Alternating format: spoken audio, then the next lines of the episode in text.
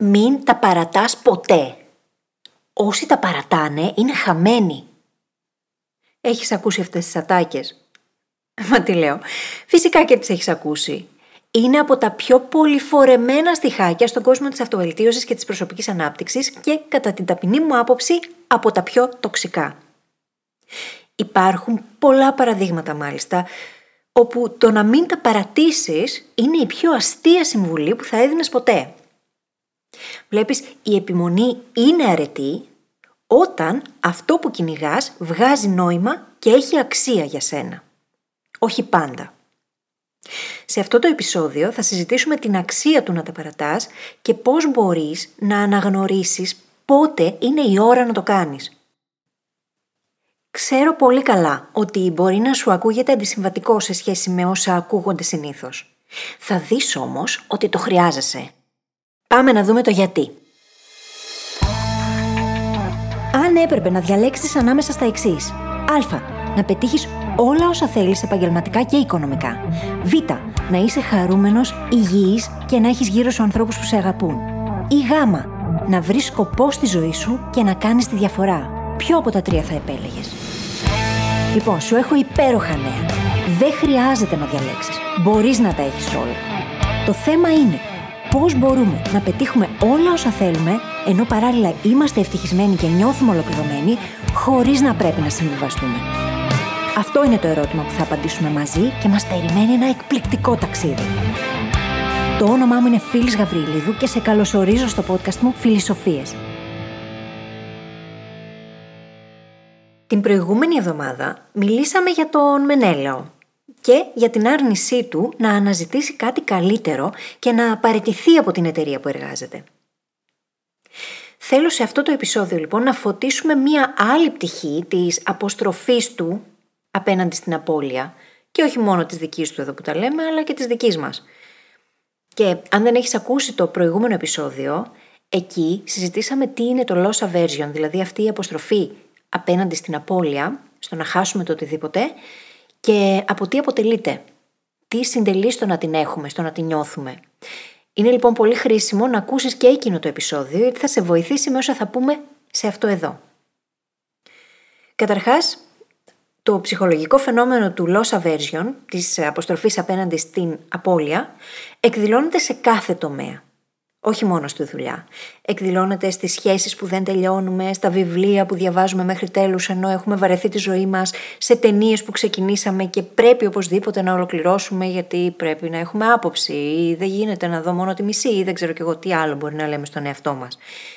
Υπάρχει παντού. Εκδηλώνεται παντού αυτό το φαινόμενο. Η πτυχή λοιπόν που θέλω να φωτίσουμε σήμερα εδώ είναι εκείνη της επιμονής είναι το πώς έχει μάθει ο Μενέλαος και εμείς μαζί του να βλέπει τον εαυτό του σε σχέση με την επιμονή και τι αυτό σημαίνει για την ταυτότητά του την ίδια. Βλέπεις, μερικές φορές η επιμονή που μας βοηθάει να φτάσουμε στην κορυφή είναι το ίδιο ακριβώς πράγμα που μπορεί να οδηγήσει στην πτώση μας. Νομίζουμε δυστυχώς ότι το να τα παρατήσουμε θα σταματήσει την πρόοδό μας. Σε πάρα πολλές περιπτώσεις συμβαίνει αυτό. Νομίζουμε ότι αν τα παρατήσουμε, αυτό δείχνει ότι το βάλαμε κάτω, ότι είμαστε δειλοί. Ενώ στην πραγματικότητα μπορεί το να τα παρατήσουμε, το να σταματήσουμε να κάνουμε κάτι, να επιταχύνει δραματικά την εξέλιξή μας. Και πολλές φορές το έχω πει και θα το πω και τώρα, έχει πολύ μεγάλη δύναμη το να εστιάζεις, να κάνεις focus 100% σε λίγα και καλά, σε εκείνα τα πράγματα τα οποία πραγματικά σε εξελίσσουν και σε πηγαίνουν μπροστά. Και πολλές φορές το γεγονός ότι δεν τολμάμε να αφήσουμε πράγματα πίσω επειδή πρέπει για κάποιο λόγο να επιμείνουμε και να συνεχίσουμε να είμαστε αυτοί που ήμασταν για χρόνια ολόκληρα, είναι εκείνο το οποίο τελικά καταλήγει στο να μην μας επιτρέπει να εστιάσουμε και να αποδώσουμε στα επίπεδα που θα θέλαμε και θα μπορούσαμε, αν εστιάζαμε. Το πώς λοιπόν έχουμε μάθει να σκεφτόμαστε και να μιλάμε για την επιμονή παίζει πολύ μεγάλο ρόλο. Θέλω να πάρεις λίγο τώρα χρόνο και να σκεφτείς πώς χαρακτηρίζουμε συνήθως εκείνους τους ανθρώπους που επιδεικνύουν επιμονή. Τους βλέπουμε σαν ήρωες, σαν νικητές της ζωής. Μαθαίνουμε να σκεφτόμαστε ότι έτσι μοιάζει η επιτυχία. Είναι εκείνος ο άνθρωπος που έφτασε στην κορυφή γιατί δεν το έβαλε κάτω, γιατί συνέχισε παρά τις αντικσότητες, παρά τις δυσκολίες. Και αυτός είναι ο ήρωάς μας, είναι το πρότυπό μας. Είναι αυτό που θέλουμε να φτάσουμε, είναι ο άνθρωπος τον οποίο θέλουμε να μοιάσουμε. Από την άλλη, πώς χαρακτηρίζουμε εκείνους που σταματούν; Τι λέμε, λέμε ότι τα παράτησε, ότι είναι δηλός, αποτυχημένος, ότι εγκατέλειψε τον αγώνα, ότι άφησε τα πράγματα στη μέση και όλα αυτά τα ωραία τα οποία δεν λέμε μόνο για τους άλλους, τα λέμε και για τον ίδιο μας τον εαυτό. Συχνά όμως οι ερμηνείες που δίνουμε μπορούν να αποτελέσουν τροχοπέδι στο πώς παίρνουμε τις αποφάσεις μας. Εάν σκεφτόμαστε αρνητικά για τους ανθρώπους που μπορεί να σταματήσουν κάτι που εμείς θεωρούμε ότι είχε μέλλον, ότι θα έπρεπε να επιμείνουν σε αυτό, αν σκεφτόμαστε έτσι λοιπόν για αυτούς, πιθανότατα θα βάλουμε εμπόδια στο πώς θα σκεφτούμε όταν εμείς θα βρεθούμε σε μια ανάλογη κατάσταση και θα θέλουμε να σταματήσουμε κάτι. Θα θέλουμε να βρούμε κάτι καλύτερο και να παραιτηθούμε από την εταιρεία που δουλεύουμε 15 χρόνια. Θα θέλουμε να αφήσουμε πίσω αυτή τη σχέση που έχουμε επενδύσει χρόνο, προσπάθεια, συναισθήματα, αλλά δεν δείχνει να οδηγεί πουθενά και δεν βελτιώνεται τελικά. Και μάλιστα το πώς σκεφτόμαστε για τους ανθρώπους που σταματούν στο απόγειο τη επιτυχία τους είναι πολύ χαρακτηριστικό. Τι λέμε, λέμε ότι τα παράτησε ενώ είχε φτάσει πάρα πολύ ψηλά και διαρωτόμαστε μα γιατί να κάνει πίσω; Και δεν μπαίνουμε στη διαδικασία να σκεφτούμε ότι αυτό είναι και το ιδανικό τελικά και ότι στην τελική είναι δική τους απόφαση και δεν μας πέφτει λόγος. Θέλουμε, για να μπορέσουμε να το δεχτούμε το γεγονός ότι κάποιος σταμάτησε στο απόγειο, θέλουμε να βλέπουμε την πτώση για να μπορούμε να αιτιολογήσουμε μέσα μας τη φυγή. Μας είναι πάρα πολύ δύσκολο να δεχτούμε ότι κάποιος μπορεί να σταματήσει ενώ κάνει πάρα πολύ μεγάλη επιτυχία. Ενώ σημειώνει πολύ μεγάλη επιτυχία στην καριέρα του ή σε οποιονδήποτε άλλον τομέα. Θέλουμε να δούμε αυτή την πτώση λοιπόν, για να έχουμε κάτι, να έχουμε μια ιστορία να λέμε στον εαυτό μας, για να δικαιολογούμε το γεγονός ότι έφυγε, ότι έκανε πίσω. Και εδώ παίζει σημαντικό ρόλο και η κριτική των άλλων. Γιατί για πολλούς από εμάς η κριτική επηρεάζει τη λήψη αποφάσεων, η κριτική των άλλων και το γεγονός ότι σκεφτόμαστε πως θα μας κρίνουν πάρα πολύ αρνητικά αν κάνουμε πίσω, αν παραιτηθούμε, αν χωρίσουμε. Η αλήθεια όμως βρίσκεται κάπου τελείως αλλού. Και εννοείται πως το να παίρνουμε τις αποφάσεις μας με βάση το αν θα μας κρίνουν οι άλλοι είναι κάτι το οποίο δεν βγάζει νόημα και δεν οδηγεί πουθενά τελικά.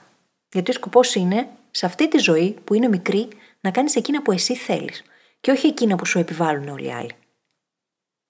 Και να θυμάσαι και κάτι πολύ σημαντικό. Στο πόκερ, στις επενδύσεις και σε άλλους πολλούς τομείς, οι κορυφαίοι είναι εκείνοι που ξέρουν πότε να σταματούν. Και αυτό έχει φανεί και από έρευνες. Υπάρχουν στατιστικά που το αποδεικνύουν. Οι κορυφαίοι είναι εκείνοι που ξέρουν πότε να σταματούν. Και από την άλλη, οι ερασιτέχνες είναι εκείνοι που επιμένουν και χάνουν τελικά τα περισσότερα. Και δεν είναι τυχαίο ότι ο μεγαλύτερος επενδυτής όλων των εποχών, ο Warren Buffett, συμβουλεύει πάντα να αποφεύγεις το ρίσκο και να μελετάς πάρα πολύ καλά την επένδυση που πας να κάνεις. Και να φροντίζεις να είσαι πολύ συνειδητοποιημένος για το ότι την θέλεις και θα την θέλεις στη ζωή σου και για την επόμενη δεκαετία. Διαφορετικά δεν ποντάρεις τα λεφτά σου σε τίποτα. Οι μεγάλοι επενδυτές λοιπόν και οι κορυφαίοι πρωταθλητές, οι κορυφαίοι παίκτες πόκερ επενδύουν στο να κάνουν προμελετημένες κινήσεις και να παίρνουν ρίσκα τα οποία να είναι καλά υπολογισμένα. Εμείς γιατί να κάνουμε το αντίθετο; Και γιατί να επιμένουμε σε πράγματα που αποτελούν πολύ μεγάλο ρίσκο, ενώ στην πραγματικότητα δεν έχουν καμία απόδοση, έχουν πολύ χαμηλή απόδοση για τη ζωή μας και μπορεί να έχουν και τεράστιο κόστος ευκαιρίας ταυτόχρονα.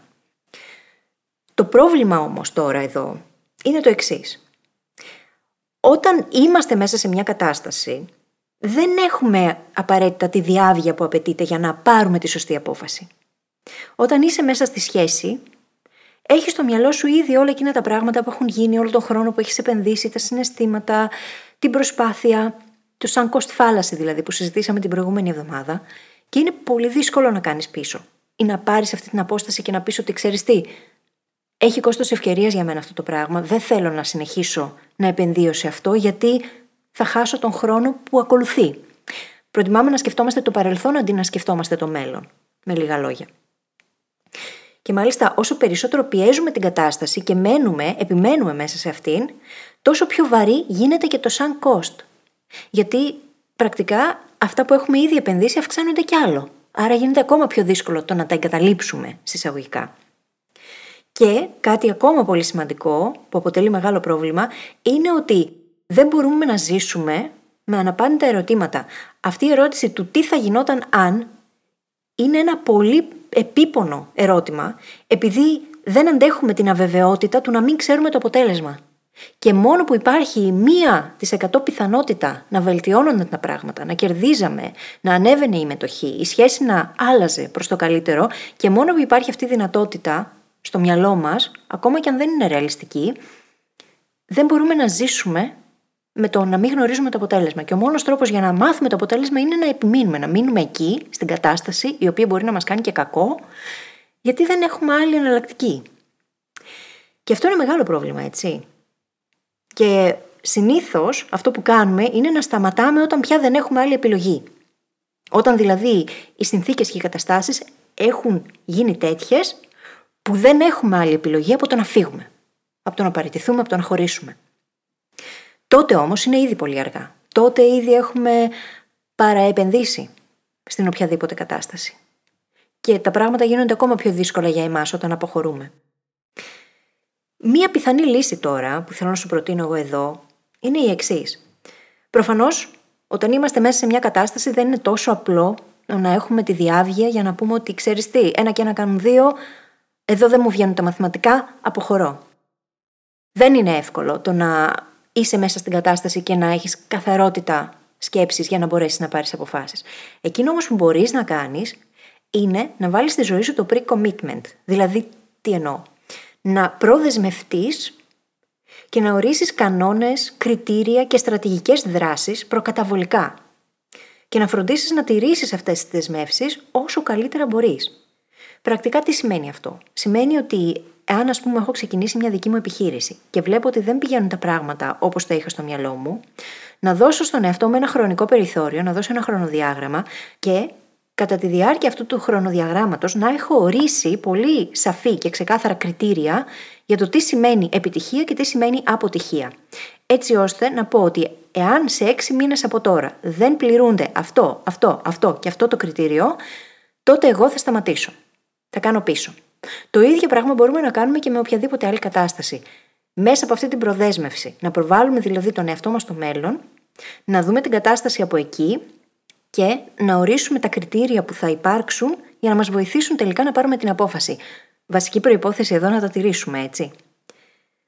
Χρειάζεται λοιπόν να ορίσουμε συγκεκριμένα ορόσημα τα οποία θα μας δείχνουν αν θα προχωρήσουμε ή όχι μέσα στα πλαίσια τα χρονικά που θα έχουμε βάλει. Αυτό βοηθάει γιατί όταν είμαστε μέσα σε μια κατάσταση δεν έχουμε τη διάβια για να αποφασίσουμε και είναι καλό πάντα με πάντα να προαποφασίζουμε τα κριτήρια γιατί αυτό μας διευκολύνει να πάρουμε τις αποφάσεις όταν είμαστε μέσα στην κατάσταση. Μοιάζει μάλιστα με κάτι ακόμα που έχουμε συζητήσει στο παρελθόν, το premeditatio malorum, δηλαδή το να αναλογίζουμε τα αρνητικά πριν συμβούν. Και αυτό που σου λέω πάντα είναι να τα αναλογιστείς μόνο και μόνο για να δημιουργήσεις πιθανά σενάρια και στρατηγικές δράσεις στην περίπτωση που συμβεί αυτό το αρνητικό σενάριο. Το ίδιο πράγμα, το ίδιο mental model εφαρμόζουμε και εδώ. Φροντίζουμε προκαταβολικά να έχουμε αποφασίσει ποια θα είναι η στρατηγική μας στην περίπτωση που συμβεί 1, 2, 3 και να τηρήσουμε αυτά τα οποία έχουμε προαποφασίσει. Δυστυχώς αυτό που συμβαίνει είναι ότι συνήθως θυμόμαστε τους ήρωες μιας ιστορίας αλλά τελικά εκείνοι που επιβιώνουν σε βάθος χρόνου είναι αυτοί που παίρνουν τις καλύτερες δυνατές αποφάσεις. Και συνήθως αυτές οι καλύτερες δυνατές αποφάσεις έχουν το μικρότερο ρίσκο. Οι ήρωες όμως είναι αυτοί που μένουν. Είναι αυτοί τους οποίους θυμόμαστε και γιορτάζουμε. Για αυτούς γίνονται οι ταινίες. Δεν γυρίζονται ταινίες για εκείνον που υπήρξε ρεαλιστής και πήρε την πιο μετρημένη απόφαση. Και σταμάτησε τελικά για να δοκιμάσει την τύχη του μια άλλη μέρα που οι συνθήκες θα ήταν καλύτερες. Οι ήρωες είναι στο μυαλό μας εκείνοι οι οποίοι παίρνουν μεγάλα ρίσκα και κάνουν μεγάλες πράξεις. Και αυτό θέλουμε κι εμείς. Εκεί θέλουμε να μοιάσουμε. Και δεν λέω σε αυτό το επεισόδιο ότι δεν μπορούμε, αλλά σε ποιους τομείς, σε ποιες περιπτώσεις και γιατί. Ναι, είναι σημαντικό το να επιμένεις. Αλλά χρειάζεται να επιμένεις πολύ συνειδητά για εκείνα τα πράγματα που στα αλήθεια μετρούν για σένα. Όχι για το οτιδήποτε. Και πόσους ανθρώπους δεν γνωρίζουμε ή έχουμε υπάρξει κι εμείς από αυτούς που μπορεί να επιμένουμε μάταια σε έναν σκοπό που εδώ και καιρό είναι για μας χάσιμο χρόνο. Αν είναι θέμα αξιών το να συνεχίσεις ή να σταματήσεις, τότε βγάζει και νόημα. Και θυμίσου τι λέγαμε νωρίτερα για την κριτική των άλλων, για τη γνώμη των άλλων. Χρειάζεται να συνδέεται αυτό που κάνουμε πάντα μα πάντα με τις αξίες και τα θέλω μας. Εάν με βάση λοιπόν τις αξίες μου, αύριο μεθαύριο το podcast πάψει να έχει απήχηση, αλλά εγώ θέλω να συνεχίσω να το κάνω γιατί μου αρέσει, γιατί περνάω καλά και γιατί νιώθω ότι και ένας άνθρωπος να το ακούει για μένα έχει αξία, τότε είναι οκ. Αν όμως το συνεχίσω μόνο και μόνο γιατί οι άλλοι έχουν την άποψη ότι εγώ είμαι podcaster και έτσι πρέπει να συνεχίσω να πράττω και να συνεχίσω να έχω την εκπομπή και δεν θέλω να κάνω πίσω μόνο και μόνο για το τι θα σκεφτούν όλοι οι άλλοι για μένα, τότε αυτό είναι όλο λάθος. Χρειάζεται να το ξανασκεφτώ και να επαναπροσδιορίσω ποιες είναι οι αξίες μου και τα θέλω μου και γιατί κάνω αυτό που κάνω. Αν λοιπόν συνεχίζεις κάτι μόνο και μόνο για να μην σκεφτούν οι άλλοι ότι τα παράτησες και σε κρίνουν με βάση το τι πιστεύεις εσύ ότι θα σκεφτούν, τότε χρειάζεται να κάνεις ένα βήμα πίσω και να δεις τη ζωή σου, τη συνολική εικόνα της ζωής σου από την αρχή, να αξιολογήσεις τα θέλω σου και τις αξίες σου και να πάρεις την απόφασή σου εκ νέου. Η ζωή είναι πάρα πολύ μικρή για να συνεχίσεις να παιδεύεσαι με πράγματα που έχουν αποδείξει ήδη ότι δεν λειτουργούν για σένα. Και μάλιστα χρωστάς τον ίδιο σου τον εαυτό να φύγεις και να ασχοληθείς με κάτι άλλο. Ο χρόνος δεν γυρίζει πίσω. Δυστυχώς, σε όλο όσα συζητήσαμε νωρίτερα για τους ήρωες και για το τι έχουμε στο μυαλό μας σαν ηρωισμό, έρχεται και το survivorship bias. Γιατί βλέπουμε αυτούς τους ήρωες που τα κατάφεραν και πέτυχαν, και έρχεται αυτό το bias, το οποίο στα ελληνικά θα το μεταφράζαμε ως το bias του επιζώντα, να μας επιβεβαιώσει ότι όσοι επιμένουν πάντα τα καταφέρνουν. Μόνο που δεν είναι έτσι. Αυτό που συμβαίνει σε αυτό το bias είναι ότι γίνονται γνωστές μόνο οι ιστορίες εκείνων που τα κατάφεραν. Και αυτή είναι συνήθως ένα μικρό ποσοστό. Όλοι οι υπόλοιποι δεν θα μάθουμε ποτέ ποια ήταν η δική τους ιστορία και τι απέγιναν τελικά. Εμείς όμως αυτό που βλέπουμε είναι οι επιζώντες. Είναι αυτοί που πέτυχαν, είναι αυτοί που τα κατάφεραν. Και αυτό μας βάζει σε μια θέση του να νομίζουμε ότι πάντα είναι έτσι. Και ξέρεις πόσο το μυαλό μας αγαπάει το να γενικεύει. Δεν είναι όμως η ζωή μια γενικευμένη ιστορία ενός ανθρώπου μόνο. Υπάρχουν πολλές εξαιρέσεις, υπάρχουν πολλές καταστάσεις, υπάρχουν πολλές διαφορετικές ιστορίες και χρειάζεται εμείς να εστιάσουμε στη δική μας ιστορία, στα δικά μας θέλω και στις δικές μας αξίες για να πάρουμε τις αποφάσεις μας. Όχι με βάση το τι συμβαίνει, το τι νομίζουμε ότι συμβαίνει στον κόσμο, αλλά με βάση το τι συμβαίνει πραγματικά. Και τι είναι αυτό που θέλουμε. Πραγματικά θέλουμε. Υπολόγισε λοιπόν το κόστος ευκαιρίας που έχουν όσα δεν κάνεις, μόνο και μόνο για να συνεχίσεις να μένεις σε αυτή την κατάσταση που δεν τολμάς να αφήσεις πίσω. Είναι μεγάλο το κόστος ευκαιρίας. Ο Μενέλαος, για παράδειγμα, θα μπορούσε να έχει εστιάσει στο να βρει μια καλύτερη θέση εργασίας σε μια καλύτερη εταιρεία, όπου θα αναγνωρίζονται πολύ περισσότερο οι ικανότητές του, όπου μπορεί να πάρει την προαγωγή που θέλει, να πάρει τα περισσότερα χρήματα που θέλει. Και όλο αυτό είναι το κόστος ευκαιρίας του να μένει εκεί που είναι, μόνο και μόνο για να μην εγκαταλείψει, να μην τα παρατήσει ή επειδή αποστρέφεται την απώλεια. Θα βοηθήσεις σε αυτό το σημείο να κάνεις την εξής άσκηση οραματίσου τον πόνο του να παραμείνει στην ίδια κατάσταση για έξι μήνες, ένα χρόνο μετά. Φαντάσου πώς είναι να συνεχίζεις σε έξι μήνες από τώρα, σε ένα χρόνο από τώρα, σε δύο χρόνια από τώρα, να είσαι ακριβώς στην ίδια κατάσταση. Αυτό θα συμβεί. Βάλε όμως τον εαυτό σου λίγο σε αυτή τη θέση του μελλοντικού σου εαυτού που δεν επέλεξε να σταματήσει, αλλά συνέχισε να επιμένει σε κάτι που δεν βγάζει νόημα. Μπες στη θέση του, νιώσε τον πόνο. Οι άνθρωποι αποστρεφόμαστε τον πόνο. Ο πόνος είναι πολύ μεγαλύτερο κίνητρο από τη χαρά. Βάλε λοιπόν τον εαυτό σου σε αυτή τη θέση, δες λίγο πώς θα είναι, πώς θα νιώθω. Αν σε έξι μήνες από τώρα, σε ένα χρόνο από τώρα, σε δύο χρόνια από τώρα, είμαι στην ίδια θέση. Είμαι με την ίδια σχέση και έχω τα ίδια προβλήματα.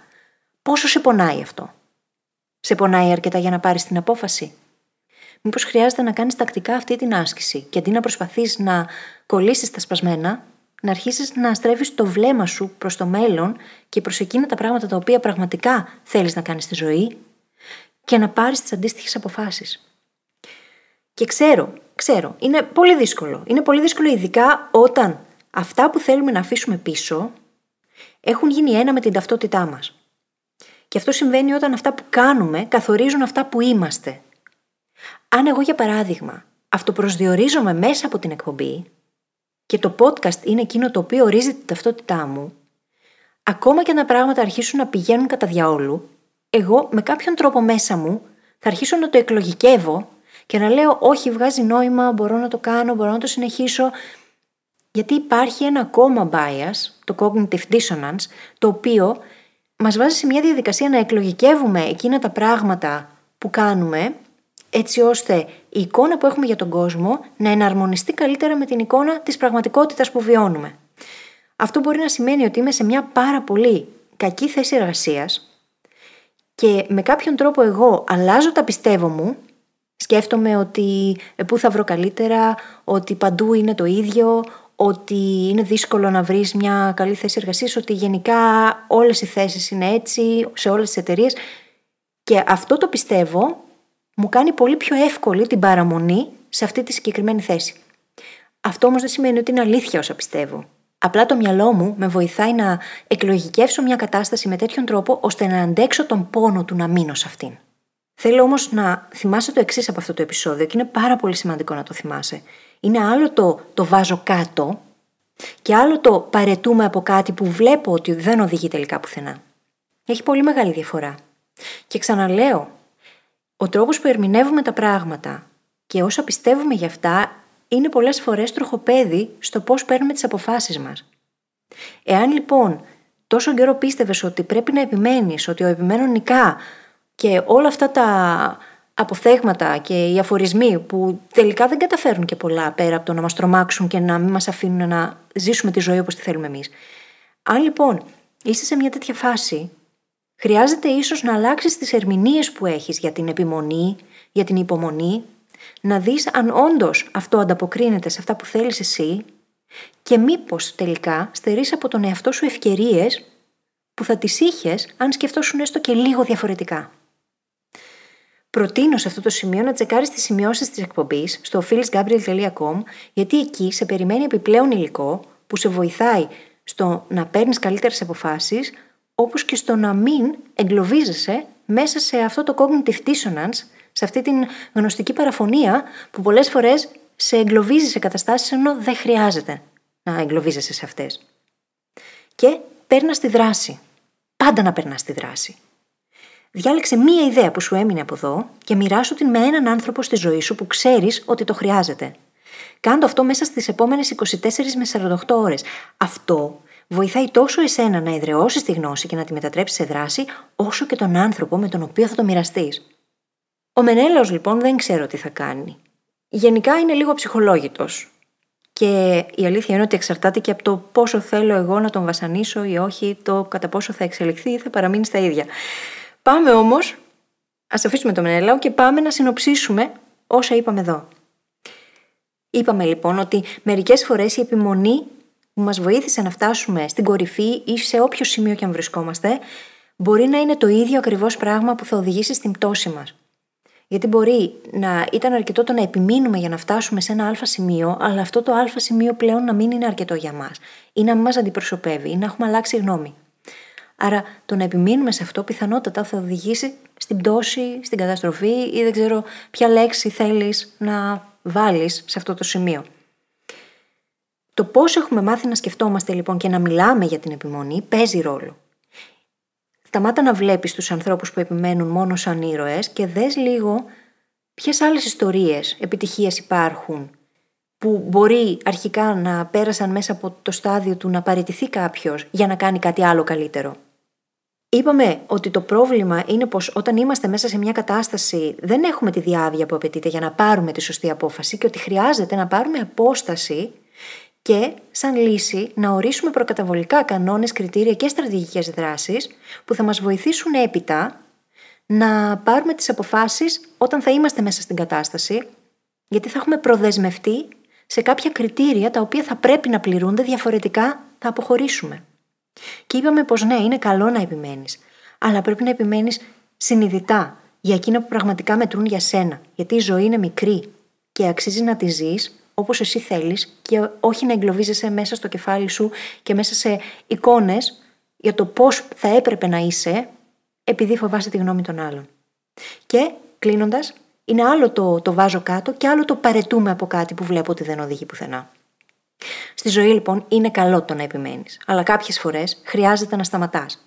Το να αρχίσεις να σκέφτεσαι με τρόπο που θα σε βοηθά να το κάνεις αυτό μπορεί να κάνει μεγάλη διαφορά και να σου γλιτώσει χρόνο και πολλή ενέργεια. Εύχομαι αυτό το επεισόδιο να σε βοηθήσει να βρεις την ισορροπία και να επιμένεις σε εκείνα που μετρούν πραγματικά για σένα. Και κάπου εδώ τελειώσαμε.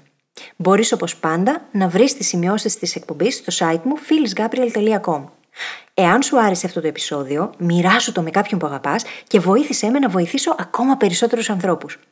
Συν ότι αυτό είναι το καλύτερο κοπλιμέντο που μπορείς να μου κάνεις για τη δουλειά μου. Και μέχρι την επόμενη φορά θυμήσου. Υπάρχει καλύτερος τρόπος και δεν χρειάζεται να συμβιβαστείς. Είμαστε εδώ για να τον βρούμε μαζί. Ένα τελευταίο πράγμα πριν φύγεις. Θέλω να σε ευχαριστήσω και έμπρακτα που είσαι εδώ και γι' αυτό σου έχω ετοιμάσει ένα δώρο. Δημιούργησα για σένα το The Mindset Hacking Handbook. Έναν οδηγό που σε βοηθάει να εστιάσεις σε εκείνα που πραγματικά μετράνε και να σταματήσεις να νιώθεις χαμένος ή χαμένη στη ζωή. Για να αποκτήσεις το δώρο σου, μπορείς να επισκεφθείς τώρα τη σελίδα phyllisgabriel.com κάθετος MHH τα αρχικά δηλαδή του Mindset Hacking Handbook. Καλή συνέχεια και τα λέμε στην άλλη πλευρά.